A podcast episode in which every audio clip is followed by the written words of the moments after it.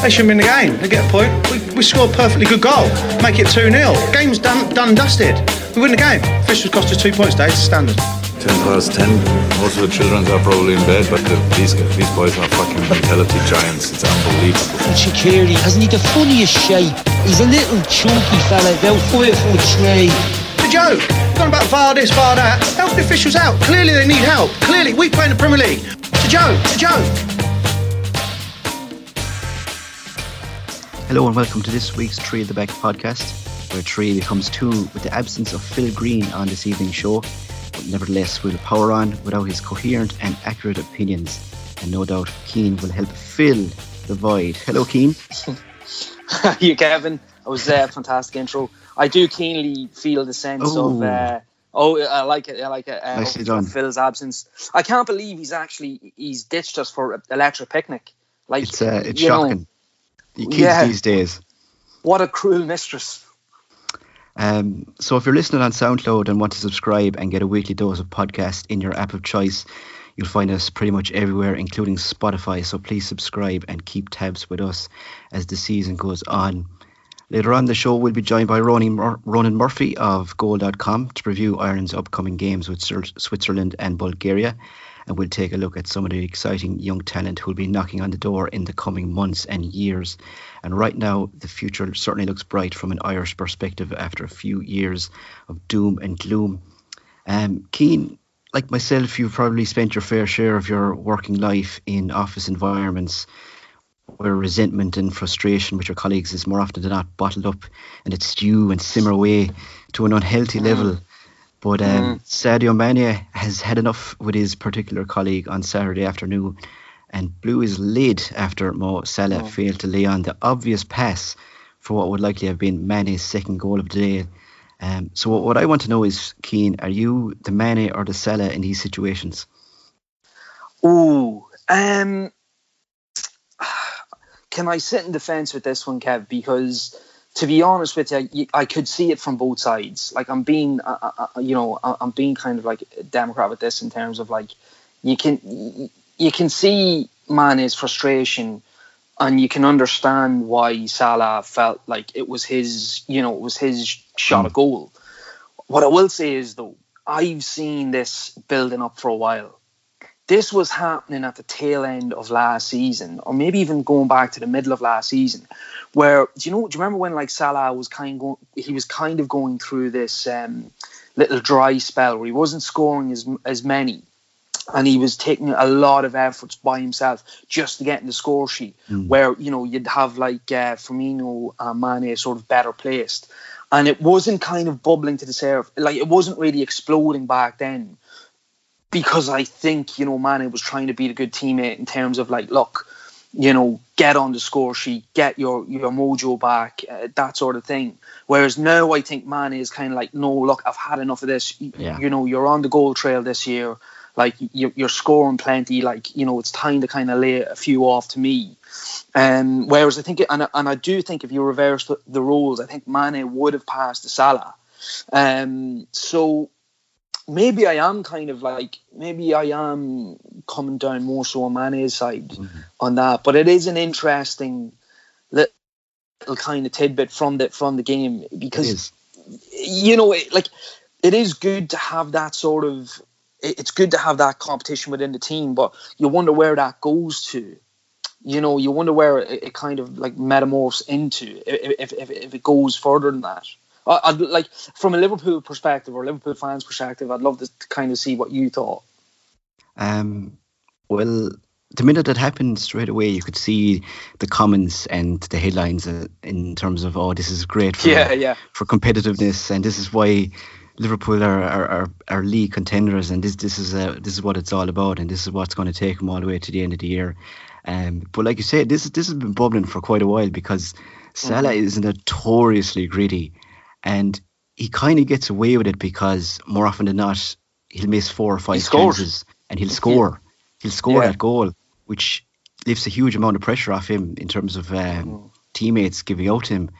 Um, and like you said, he had that kind of run there. It was around January, February, and it kind of led up to that long, pitch-long run he did against Southampton, which broke that duck. um, mm. and won the game there. And some of the shots he was taking, he was taking pot shots from every sort of angle, left foot, right yeah, foot. Yeah, I remember that game. Yeah. Uh, he was taking ridiculous shots against Everton um, when uh, it was uh, it was nil all, and it looked like, you know, Liverpool were likely to drop some points there. And then you kind of have Firmino in the middle, who is like the the mediator. And I don't know if you saw the like little five second clip that um, Liverpool put up on Instagram. Uh, of the players coming down the tunnel at full time. It was like no. Salah was kind of walking up ahead with a kind of a little smirk on his face. Um, Firmino was in the middle and Mane was behind with a kind of a, a bit of a sulk. And, and Firmino just kind of did this little kind of a, a kind of a cringy kind of a smirking at the camera as if saying, you know, or kind of an awkward situation. Yeah, um, yeah. Which is kind of funny. But um, aside from that, I think... First of all, I, I imagine they've made up at this stage, and I don't think Mane or Salah are the type of characters to uh, to hold a grudge in this way, especially when at the end of the day you're getting results. Yeah. Uh, but it has been blown for a while, and it's kind of, you can understand Salah's frustration, and he's probably already looking at the goal scoring charts and seeing uh, Firmino and um, and Mane is kind of keeping track with him, mm. um, and Firmino. He Salah assisted Firmino's goal mm. kind of mistakenly, because it was a bad touch that led to Firmino to come on and hit it. Um, yeah. And and I don't know if Salah was going to stop. It looked like he was going to say, no, this is my ball. It, it, it wouldn't surprise you. No, it wouldn't surprise you. I mean, like, what it what it does do is it, it, it um you know, it nearly takes away from the fact, and again, I'd be interested to get Liverpool fans' perspective on it, in terms of Firmino. Is Firmino or has Firmino been the star of, of the show this season? This I know season they've all. He has. Yeah, yeah.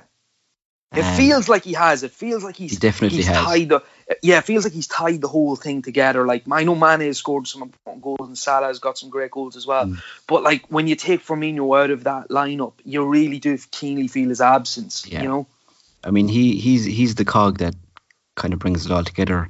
Um. I mean, in, I thought against Arsenal, he was fantastic, coming deep, and just his link-up play. And in terms of strikers around the league and around probably Europe, in terms of being great at everything but not particularly excellent at one mm. attribute, he probably has it all. Mm. Um, in the whole encounter, I I had to laugh at um, Jordan Henderson, because it was Mane was pointing and shouting at Henderson, who had just come off as well. I think he had a bit of cramp. Mm. And then Henderson's face was like, what do you want me to do about it? I mean, yeah, yeah. I imagine they've, they've well, I'll probably said it to Salah or to, to Salah in the past. I mean, come on, pass or whatever. He probably doesn't listen. Yeah, yeah. Dude, like, am I, like, think of it like the in another in another way. Like, I mean, if this is the sort of actual problem that manifests in a team, like, how bad do you think that overall problem actually is? Like, the fact that they're rowing over who's going to score the goal is just a phenomenal issue to have. Um, and I, I guarantee you, I bet you, like, Jürgen Klopp is absolutely loving it. Oh, yes. But it, it, it does make you wonder, you know, it does make you wonder, like, does does a small little issue like that, like, Mani- does it manifest. create a yeah does it manifest mm. and does it like does it like basically make like a huge, like a little small crack, does it then widen and widen and widen as as the season goes on? Because from from you know, the outside looking in, like, Liverpool just don't have any issues mm. at all at the minute. It's like, even when Klopp was at was at Dortmund, right, and like that Dortmund side were just phenomenal to watch. They were making European Cup finals and winning Bundesligas, and, and, and then when they weren't winning Bundesligas, they were challenging um, Bayern. The problem with it was is that the Klopp was was was basically losing those star players to Bayern, mm. whereas like Liverpool probably won't lose any of these players, like.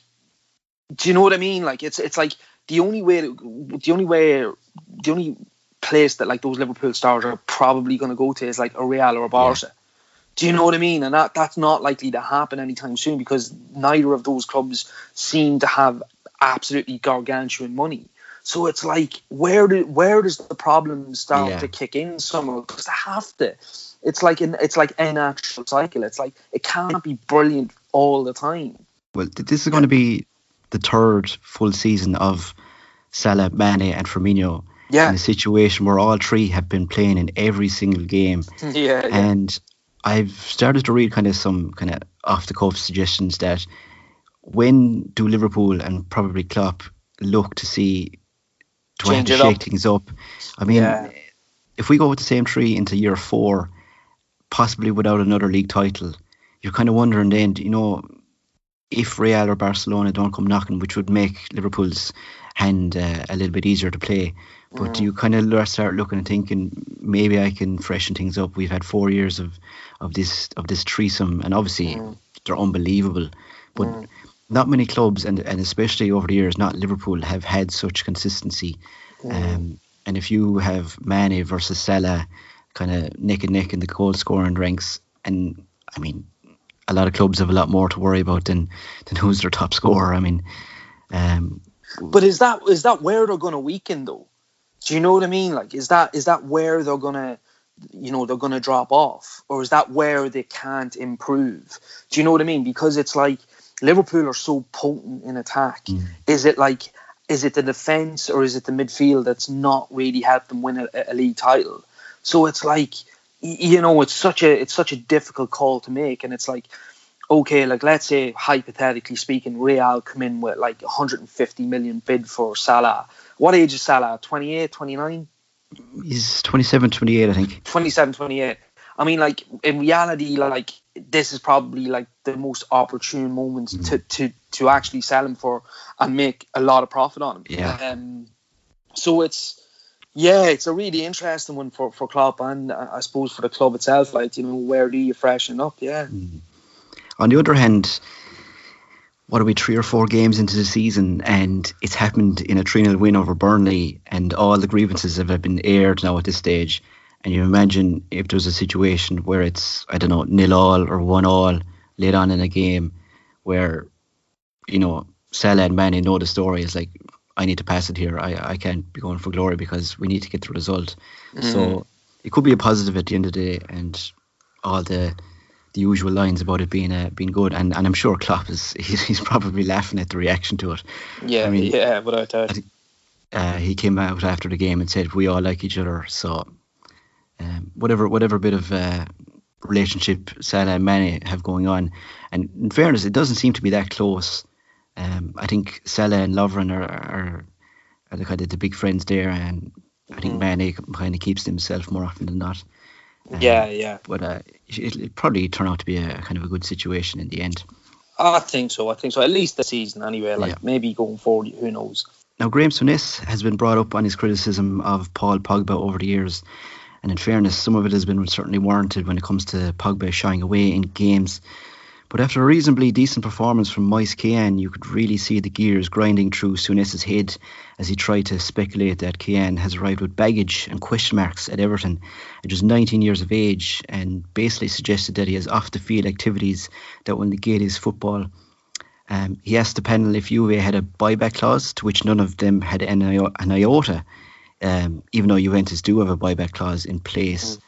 Um, it's easy to bash the likes of Souness and that kind of category of proper football men on T V for this kind of guff, but surely we can expect better from Souness and, and, and Sky Sports here. Yeah, I think you could definitely uh, expect better from Sky Sports in terms of analysis and opinion. Um, it's it's not often that like Sky and the, and the pundits will kind of stray into talking shite, basically, um, you know, to put it in, in, in that sort of way. But um, yeah, like it, it's it's it's been happening a while now, where where where Souness is kind of really in that sort of, you know, old man shouting at clouds yeah. type sort of scenario, like where you're just like he's waxing lyrical on, on basically stuff that he's not fully up on. It's essentially like me coming onto a podcast or a T V show and, and like discussing astrophysics. Do you know mm. what I mean? Like, you know, I, I'm probably able going to be able to spell it, but like I, I've I've absolutely no idea what I'm talking about, and that's it's kind of and that's kind of what what what Souness was really doing there. Um, talking about Kean, um, so it's like, you know, and again, you don't want to get into. You need to be kind of careful what with what you accuse people of, but there is definitely a, there's definitely a, a pattern of of heavy criticism that Souness lies at, at certain footballers' doors, like the whole sort of and, and the, the one that kind of really strikes out. I mean, obviously we know he's got this kind of like weird vendetta against Pogba, and now it's um and now it's Kean, where he's he's accusing Kean of being a bit of a party boy and he's got mm. an attitude problem, and this is why like Juve wanted rid of him. When in reality, like we all know, well, anybody that that had read about Kean knew that essentially he had one le- one year left on his deal at Juve. Uh, yeah. That's and, and you know, Everton were offering a lot of money and it was a good deal for Juve, and obviously they had the buyback clause. So, you know, basically going back to the whole Pogba and and, and Souness thing, there was a point earlier on in the season, or maybe in like the first or second games of the season, where uh, where Souness is describing um, James Maddison, uh, Leicester City's James Maddison, and he's basically saying that, you know, he's talking about how he loves um, he loves a player with a bit of brashness and a bit of like, you know, I'm the best, I you know I've, I've got a bit of swagger, you know, and do, and all the memes then do the rounds on, on Twitter where it's like where it's you know basically Pogba's face kind of like rubbing his chin type thing, mm. and you do have to wonder about that sort of stuff. Do you know what I mean? You know, especially when there seems to be a pattern forming of him criticising these type of footballers. Um, but yeah, it was it was very very odd, and I think by all accounts Kean kind of had a really good game. Um, I know he didn't score. Um, but he was he was the focal point for Everton um, mm. in terms of them scoring three goals. I mean, so yeah, I didn't. I wasn't watching it live, so I don't know mm. the kind mm. of the, the, the structure of the conversation that took it to there. But mm.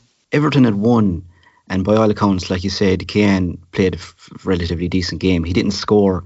He's nineteen. It was, I don't know, was it his first or second start in the Premier League? I mean, when when he first signed, a lot of people were kind of wondering about the price tag. And I mean, how often do we say teams kind of criticize teams for underpaying for a player? I mean, it's yeah. got to a stage where you buy a player from Juventus, you should be spending sixty or seventy million for him. I mean, he was one year def- left on his deal and mm-hmm. Everton pounced.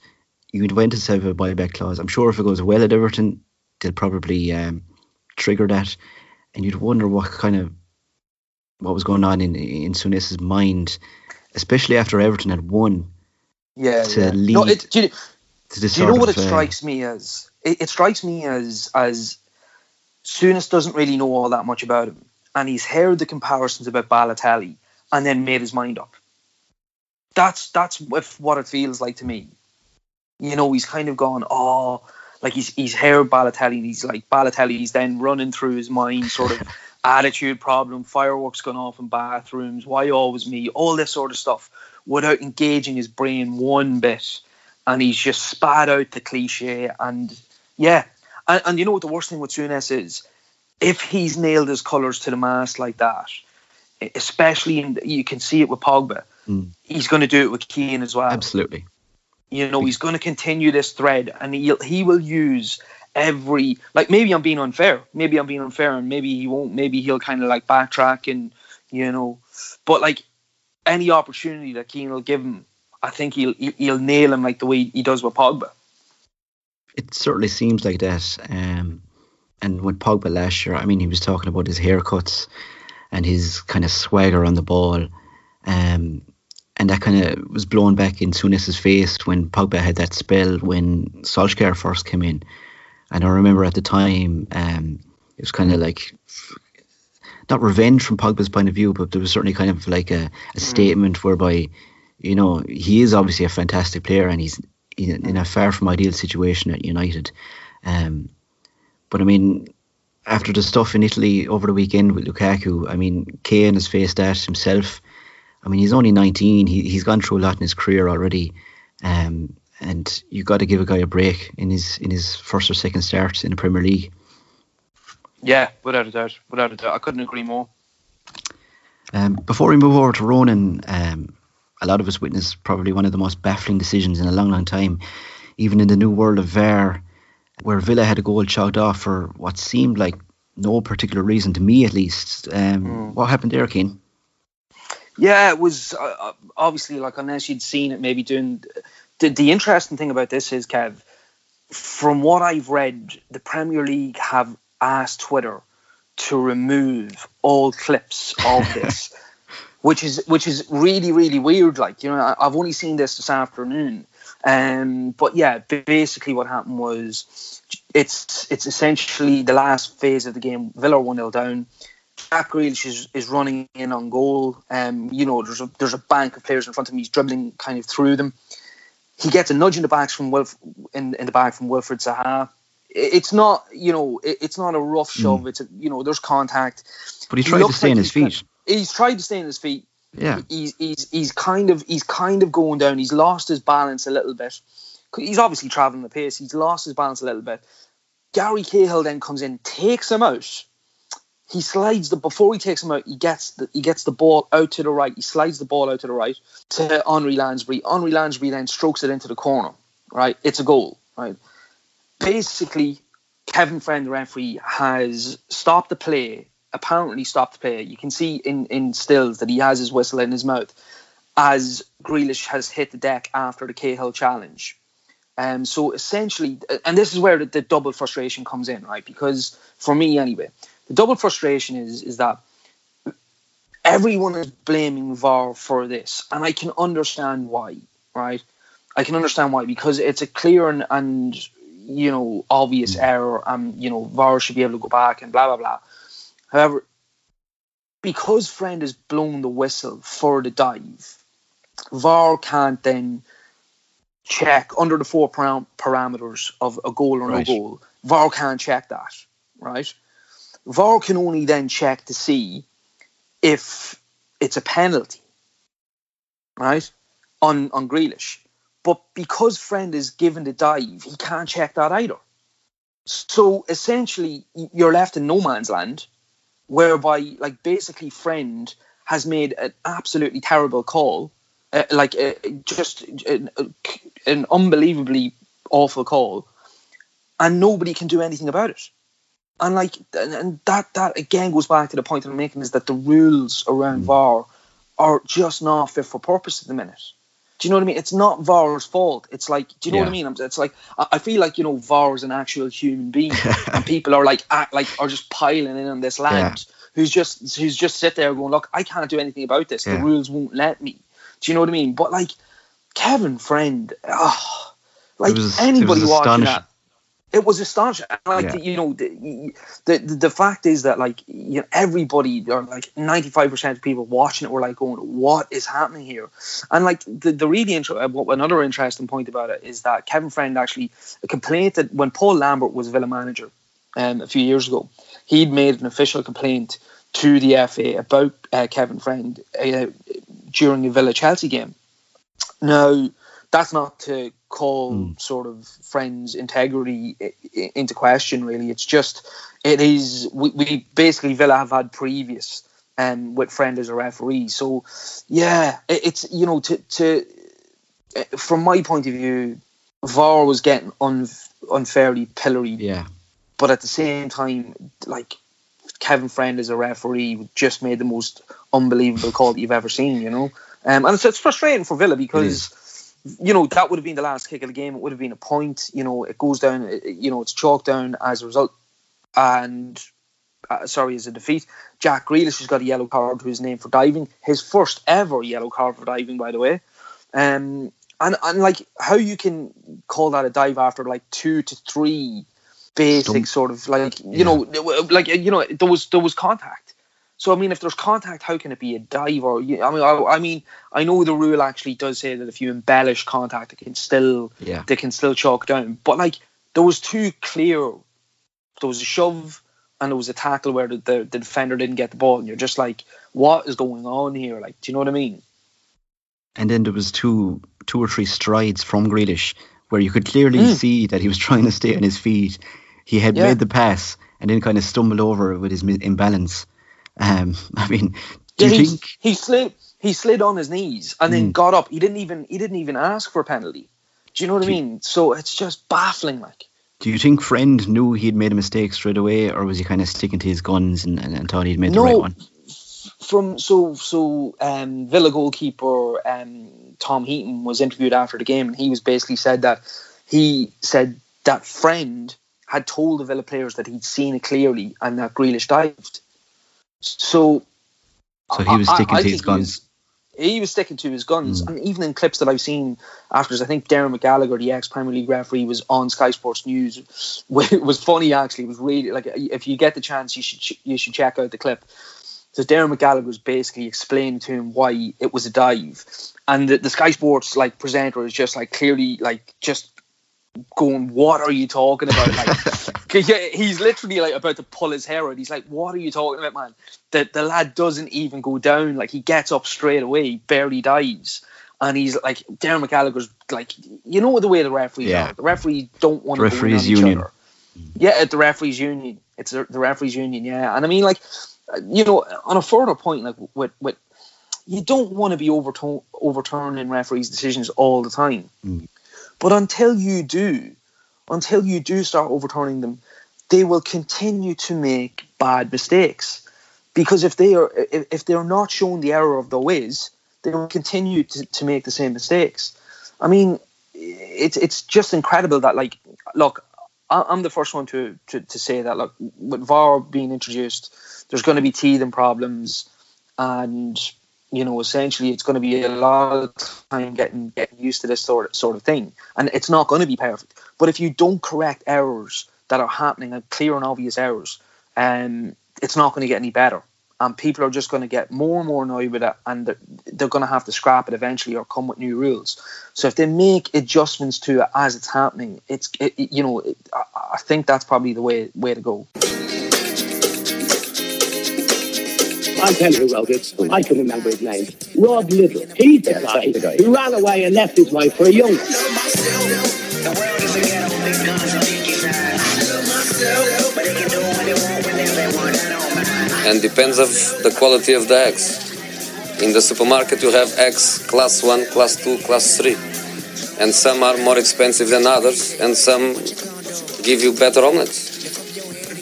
So when when the class one eggs are in Waitrose and you cannot go there.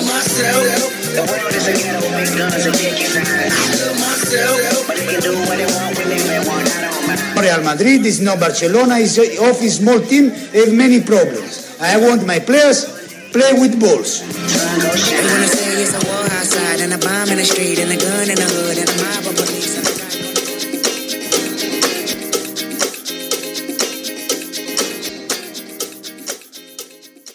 We're on with Ronan Murphy of goal dot com to take a look at the Ireland team ahead of this week's European qualifiers with Switzerland and the follow-up friendly against Bulgaria next Tuesday.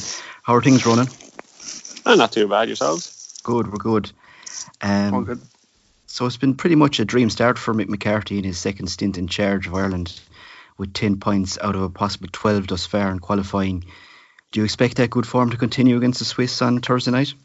Oh, I expected twenty points out of twenty-four. Yeah, yeah. I am a glass glass half full all the time. anyone anyone who knows me, uh, no, I'm I'm I'm usually quite negative, but uh, I think maybe the fact that Switzerland have been been performing kind of under par and we've been performing to expectations might give us a chance, and the fact that Shaqiri is is after putting himself out of the squad is a huge blow to them. So I think maybe the fact that we're home, all them things adding up, we could actually get the three points, and that would open up a huge kind of lead for us ahead of Switzerland, at least for the battle for second place. It's been a fairly bumpy patch for the, the squad selection, with injuries and lack of playing time kind of playing a major role in Mick's mind. Um, probably most interestingly is Shane Long finds himself out of favour and wasn't even first in line after the dropout of, of Seanie Maguire this week, with Luton's James Collins uh, instead fighting in up front. Um, Collins is twenty-eight. He's a decent scoring record at Luton. Um, he's already stuck three goals in the Championship this season, but he's never appeared for the Ireland senior team. Um, is this a question of lack of game time for Long, Ireland's considerably most experienced forward, or do you think he's kind of been phased out in a to, more permanently?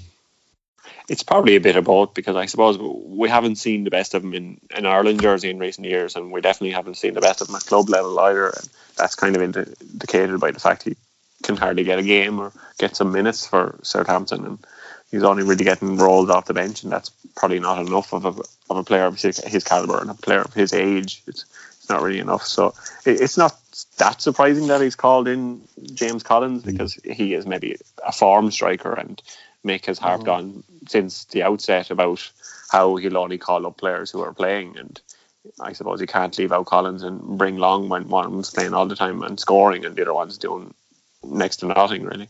That's true. And I mean, if you look at Collins' scoring record over the past couple of years, he's probably very much deserving of a call-up when you see other players that have got their chance. Um, do you think he'll play at any stage, or do you think it'll be kind of McGoldrick leading the line over the two games? I think maybe the second match might offer some sort of opportunity for for some of these newer guys, but I wouldn't expect to see him at all against Switzerland. Mm. Even maybe if we are nil-nil with five minutes to go, I think maybe Mick would be happy enough to take a point. And he said that mm. in his press conference on Monday, that if you get him a point now, he'd be happy with it. So I think maybe we're we might even be going for the nil-nil draw and hoping for the best. Do you um, think that's good enough yourself, Ronan, or do you know what I mean? Like, would you be happy with the with the with the, the draw? I, w- I probably would be happy with the draw, but I'm not mm. happy with the fact that that's what we're saying going into it. Yeah, match.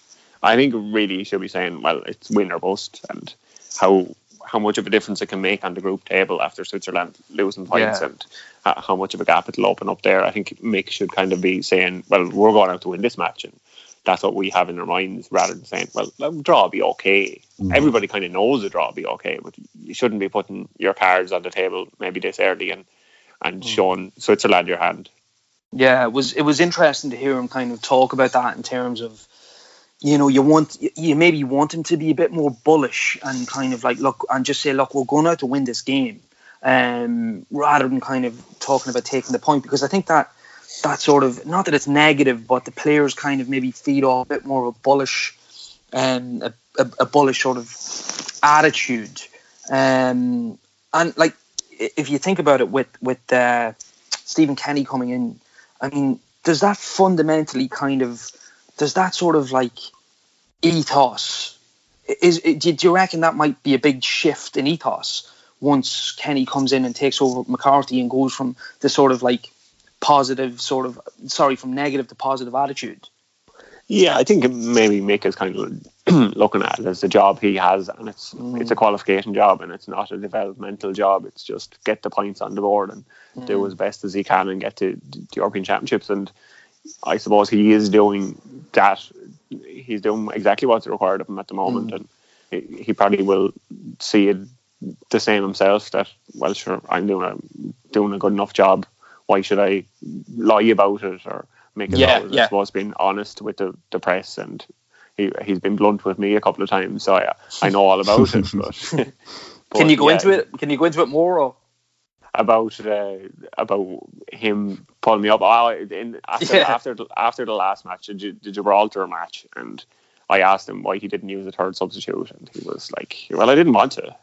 And then I kind of pushed uh, I kind of pushed him a bit on it. Well, would you not think of freshening up or doing something different for the last few minutes and maybe getting another goal or two? And he was like, well, who would you have changed? Mm. I, and then I, I obviously wasn't that prepared. Who would I have changed? Like, uh, yeah, yeah. Maybe give Josh, Josh Cullen his first cap, because that was the kind of talking point going into it, because it was mm. Gibraltar. Will he get a chance? And then he'd be tied down and it wouldn't be another Rice situation. So I was saying, well, would you not maybe give him a chance and see what international football is like? Test him in this game. And he was saying, well, what if you make made a mistake, or uh, what if? And you're thinking this against Gibraltar, but, yeah, yeah. And, and they scored. Uh, they scored kind of a second goal to kill the match off anyway. But mm. it was kind of it was kind of standard Mick, just kind of briery. But yeah. he's don't he, don't question not, his authority. Yeah, he it's it, it never feels like a, maybe a personal attack. It's just mm. it's just the way Mick is. I think he can get bought, he can get away with it. Whereas if Barton O'Neill had to say the same thing, people would have been given out. Mm. Yeah, yeah. And yeah. That, that might be the first kind of half positive things I'll, I'll ever say about Martin O'Neill. That's, an, that, that's, that's the story for another day. I, was, I was just about to say, is this our equivalent to um, Martin O'Neill versus Tony O'Donoghue after each game? We've Ronan, um, we've Ronan and poking the beer. I yeah, I used to poke Martin a bit as well. Like, uh, I, I don't think I don't think he was. A, I was his, his uh, a bit. He was a big fan of me, I should say. Right, right. I, I think he, he left out his anger for Tony uh, on R T E. I think Matt Doherty's injury dropout probably saved us from this debate of, of Doherty versus Coleman, but uh, I think we'll do it anyway because he's he's probably been Ireland's best performing player from a Premier League perspective over the past year and a bit, um, and he's persistently been left out over the captain. Uh, Ronan, do you foresee perhaps another drabout or tryout at some stage with Doherty playing further advanced, or ever even kind of usurping Coleman at right back? Um, I mean, over the past kind of couple of weeks, I've seen a couple of Everton fans possibly suggest that Jibril Sidibé should be given a, a chance at right back for Everton, which kind of could trigger a chain of events where Doherty comes in. Yeah, I think maybe a lot does, does depend on both players' club form at the moment and whether they're they're starting. And Coleman, I think he, he benefits at Everton because he is the captain. Maybe that's mm. going to give him the chance to, to have a longer rope and maybe p- play for longer when perhaps he might be underperforming or he's under pressure at club level. But uh, Doherty as well, I think Traore has kind of come into the Wolves side, and I know he's not a, a defender, he's more a winger and he's playing left wing back, but he was excellent again at the weekend, and mm. he's just... He he just offers something maybe different than Matt Doherty, and he's a, a real attacking threat. So I'm I'm not sure Doherty is going to win his place back in the Wolves team, which is disappointing for Ireland and disappointing for, for Wolves as well, or disappointing for Do- Doherty, I should say. So mm-hmm. I think maybe in future we might actually be having this debate because maybe Doherty isn't going to be playing that as much as he was maybe. last season, and perhaps it will it'll just be Coleman and that's it, and Doherty will go back to being maybe the the forgotten man. The, The Andy Reid has been left out of the squad. The Wes Houlihan has get, been left out of the squad. Yeah, uh, the, the names that oh, we would have qualified for every tournament if these guys were in the team. Ronan, I just wanted to ask you. Um, obviously, we've kind of discussed Big Mick and the senior side, and you know, it can always sort of feel a bit, a bit same old, same old, um, and has done since Mick's come in. But you know, obviously, we've heard about these prodigious kind of youth talents coming through at under seventeen, under nineteen, and under twenty-one level. Um, the names like Para, Connolly, Nathan Collins, Gavin Kilkenny. I mean, like, what's your view on, on these guys coming through, and like how big of an, of an impact can they have?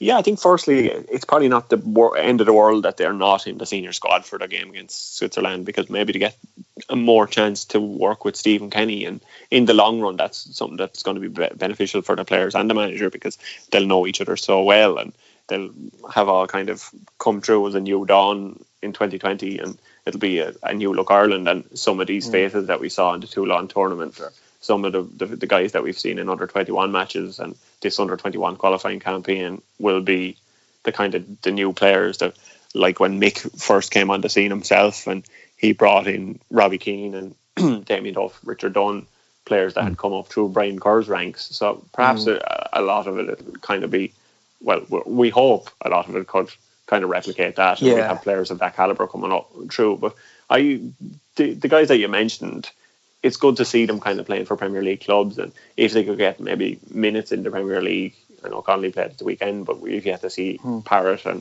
we've yet to mm. see Kilkenny kind of make Premier League starts, and it would be great to, if they those guys got a chance at some stage this season rather than just playing in the, the League Cup or the F A Cup. If they do come through and play Premier League matches, it's it's going to be hugely beneficial for their careers, and it's going to be beneficial for Ireland. Yeah, like you, you come across there as, I mean, I don't want to say, probably pragmatic would be the right word to use in terms of like whether these guys actually do come through, or is this like, how excited are you basically by by the, the premise of, of this new dawn, or do you are you kind of like a bit sort of like, look, some of these guys aren't going to make it, maybe one or two might, um, and we're still going to be relying on the likes of your Colemans and your Bradys and, and whatnot?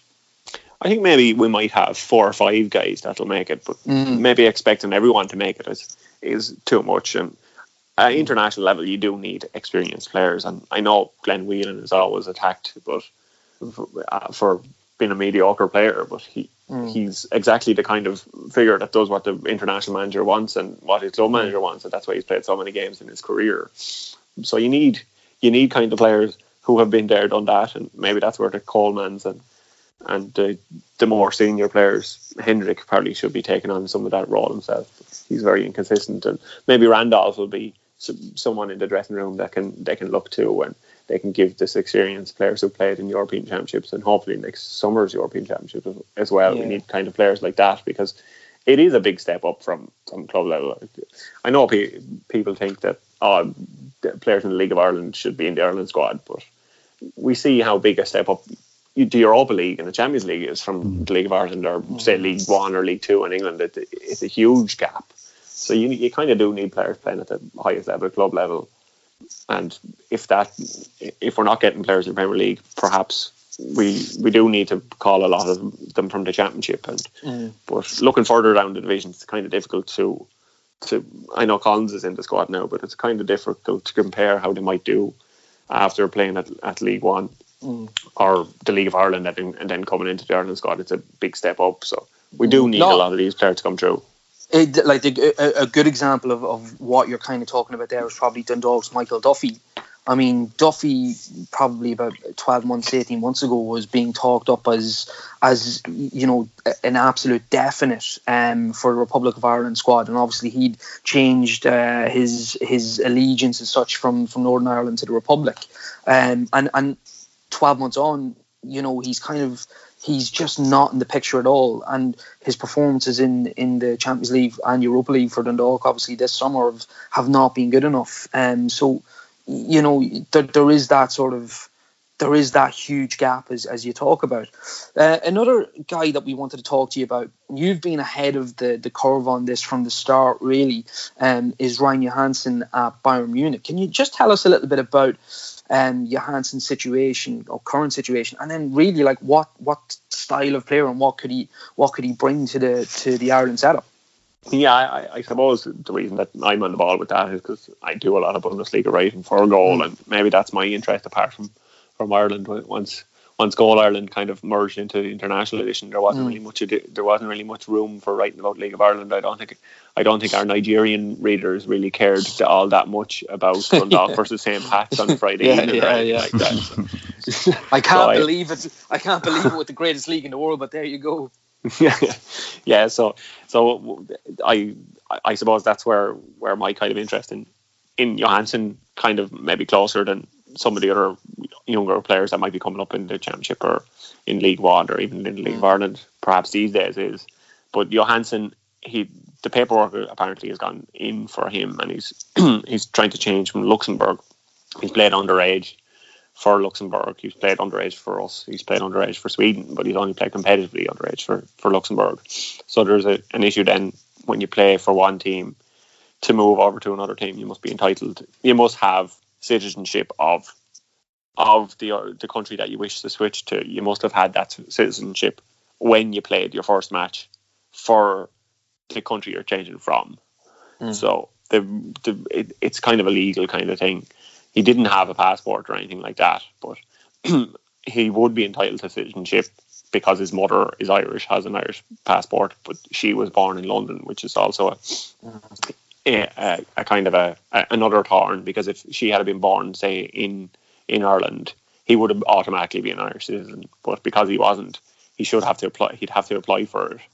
Right. But, yeah, so what the FIFA probably rejected, but initially because of previous examples, say Callum Robinson switching because he played underage for England, but he wasn't. Mm. I, I, I'm fairly confident he didn't have an Irish passport or anything like before he he lined out for us or before he lined out for England even. So I, I think they might just dispute it and say, well, you've set these precedents before and you'll kind of have to let this one go because he's he's entitled to Irish citizenship. He just didn't have it, but it's not like someone moving to Qatar for five years and a Brazilian guy moving out there just to play for Qatar for the World Cup or something like that. It's, mm-hmm. it, there is a genuine connection there, and I think it will be proved. It's just going to take a few a few extra months or, to come through, and maybe there'll be an appeal process. he's obviously, um, you know, he's made a, a sort of a positive impact with the the Bayern side, uh, with the Bayern senior side in pre-season. Um, he made a couple of appearances. I, I seen there at the weekend, I think it was yourself tweeting about it, that he'd come on um, late for the Bayern reserve or under twenty-one side. You know, yeah, he's how the, good he's can back this, with their under nineteen side. The under nineteen side. How good, yeah. like, how good can he be? You know, I mean, what, what is he a centre half? Is he a midfielder? He's a, is he a D M? Yeah, he's kind of a, a mix of both. He can play, and he's a bit of a Cyrus, Cyrus Christie, I suppose. But right, no, right, yeah, yeah. yeah he, no, he, he, can, he he's usually a midfielder, and he, he had play. He played centre back a bit in pre-season mm. for the senior side, but he tends to play in midfield for for the underage side.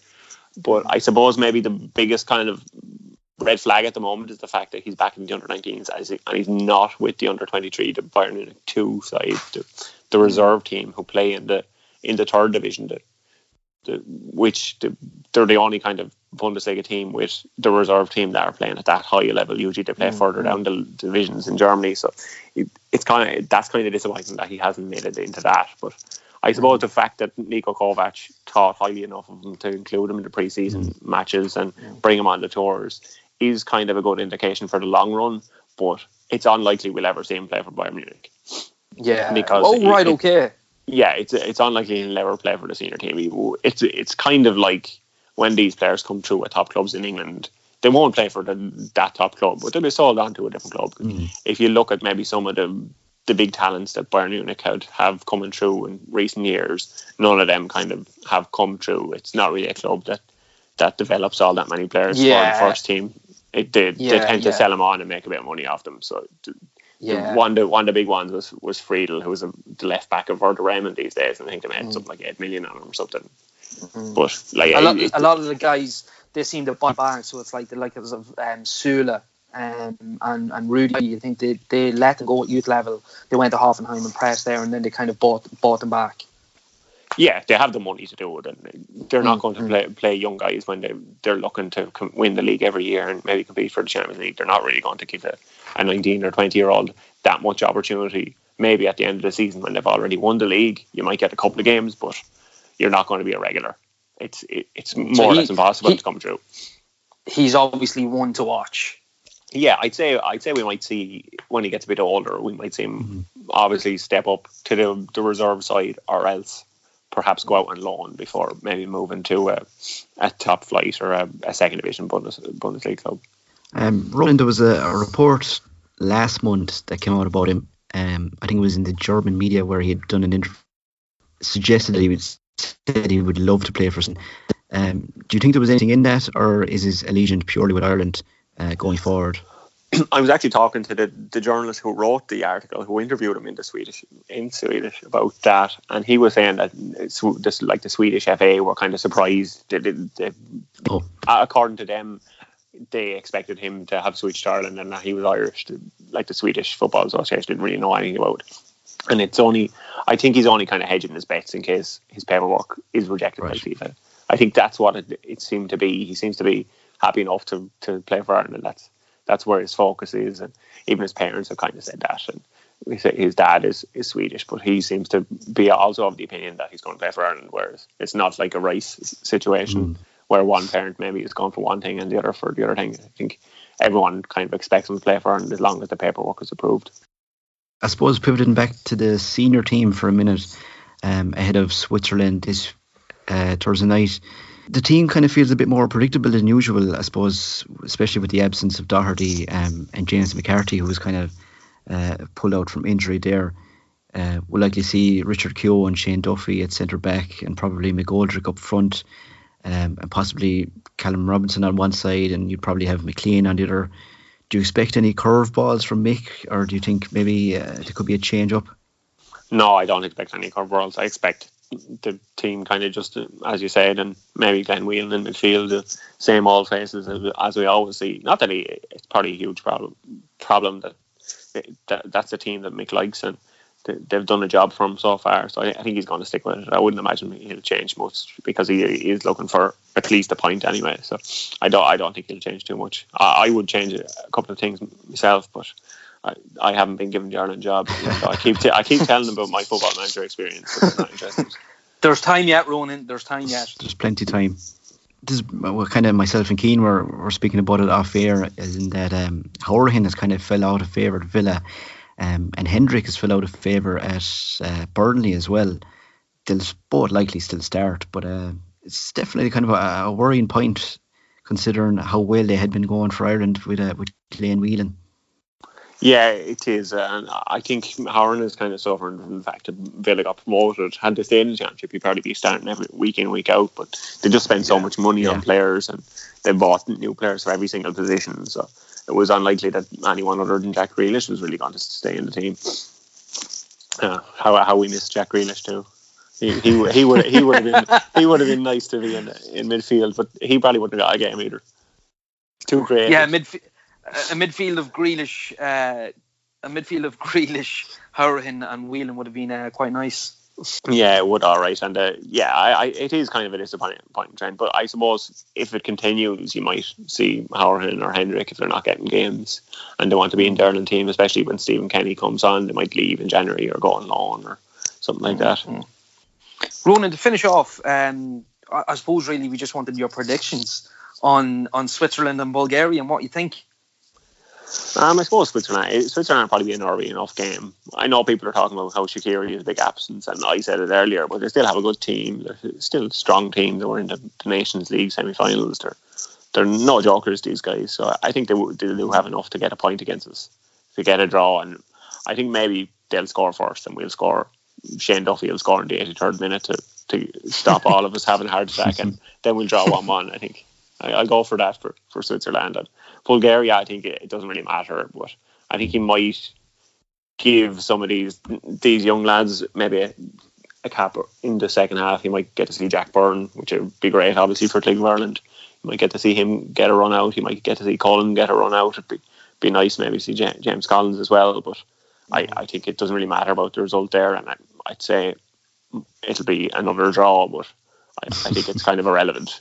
It'd definitely be good to see um, League of Ireland's viral superstar get a get an all run out there. Yeah, definitely. And I, I think maybe going back to what I was saying, because I, I obviously don't want to be dismissive of the League of Ireland, but he, uh, Jack Byrne is someone who kind of, he did look the part in Europe. Mm. He he mm. showed that he was able for that level, and like some of the Dundalk's players a few years ago, but they were never going to get in under maybe Trapattoni or O'Neill. They were never going to get mm. a chance. But I think maybe there are players in the League of Ireland that that can make the step up and have proven themselves at this higher level, and, and Byrne is definitely one of them, and he's continuing his form in the League of Ireland, and he, he's deservedly in the Ireland squad. It's not just it's not just mm. trying to win favour with the League of Ireland fans. I think McCarthy has gone and watched them a couple of times, and Keane has watched them, or yeah Robbie mm. Keane has watched them. So I think I think it'd be nice, it'd be a good boost for the League of Ireland, and it kind of might spur on some of the, the players who might consider themselves on the fringes to to keep on working and keep the belief in themselves that they can get to Ireland caps and Ireland recognition through the avenue of staying in the League of Ireland, rather than maybe forcing themselves to move to England to a club that they mightn't be interested in, League One or League Two or something like that. Right, I think we'll leave it there. Fingers crossed for uh, three points this Thursday night. Thanks for joining the show, Ronan. Thanks, thanks, Millie, Ronan. So thanks to Ronan uh, for joining the show there to talk about Ireland uh, this week. Um, We had a little bit of a mention of League of Ireland there at the end, and some of the players coming through, um, but we could have uh, we could have another name to keep out, uh, to keep an eye out for uh, in the next couple of months and years, and that's Richard Ellison. And if you haven't heard of Richard Ellison, um, he's a kid from Nigeria who sent a tweet and to Cork City, and I don't know if he's been sending this tweet to every club in the world. He might have done. Cork City replied and said, "If you get fifty thousand retweets, we will bring you over for a trial." Um, He succeeded in that. He's fifty-nine thousand retweets right now, um, and it looks like he's on the way. Cork City have tweeted and saying that uh, they're they're putting arrangements in place to fly him over for a trial. Um, could this be uh, the next League of Ireland superstar? I mean, we, we we've had a few um, foreign imports over the years. Yeah, I just love that Nigeria Twitter obviously kicked into gear and, and, and worked its magic and got him um, and got him the, the fifty thousand retweets. Um, you know, so like. It's a bit of an odd one. I was reading that he, he loved, um, he said he loved Conor McGregor, and he Googled a lot about him, and obviously found out about Cork City, a club in Ireland, and basically that's how he chose it. So I don't know how Conor McGregor kind of came into things, but obviously, you know, he's uh, he's channeled um, McGregor's love for uh, The Secret, you know, and um, basically right, if you actually. see it, you know, so it must have been along those lines, and, and he's got his wish. Um, be interesting to see, uh, you know, basically like what his talent is like. Um, but it would be really funny if he turned out to be like an absolute cracker. Like, do you know what I mean? A hidden um, gem. Yeah, a hidden gem. Yeah, a hidden gem in Nigeria. Um, yeah, yeah, uh, a bit of an odd one. But fair play to Cork. Fair play to Cork. I mean, like, you, you don't have to follow through with stuff like that. But yeah, yeah, really, really nice of them. So remember the name, Richard Ellison. Um, Richard Ellison, yeah. A League of Ireland pitch very, very soon. Um, yeah. We'll leave it there, so for this week, Keane. Um, hopefully we'll have Phil on next week, unless uh, he, he he may he might have some other plans. Who knows? Um, Who knows? I'm done it, with Phil, to be honil honest. It's, it's hard to keep up with Phil. Oh, it is, and it was just a pleasure just to do it with you as well, Kev. To be quite honest, there's just so it was just a nice flow between us, an energy, you might say. Yeah, that positive vibes. Um, minus Phil. Positive vibes. Yeah, Phil. Phil's always bringing it down, isn't he? With his, his, his extreme Liverpool bias, I think. I think it was a exactly, reflection break. Exactly. Yeah. Um, so thanks for listening. Um, if you're not subscribed, like I said, we're on every um, podcast app. We're on Spotify. So hit, hit the subscribe button and keep up to date with us for the year. Thanks, Keane. Thanks, Kev. Cheers, mate.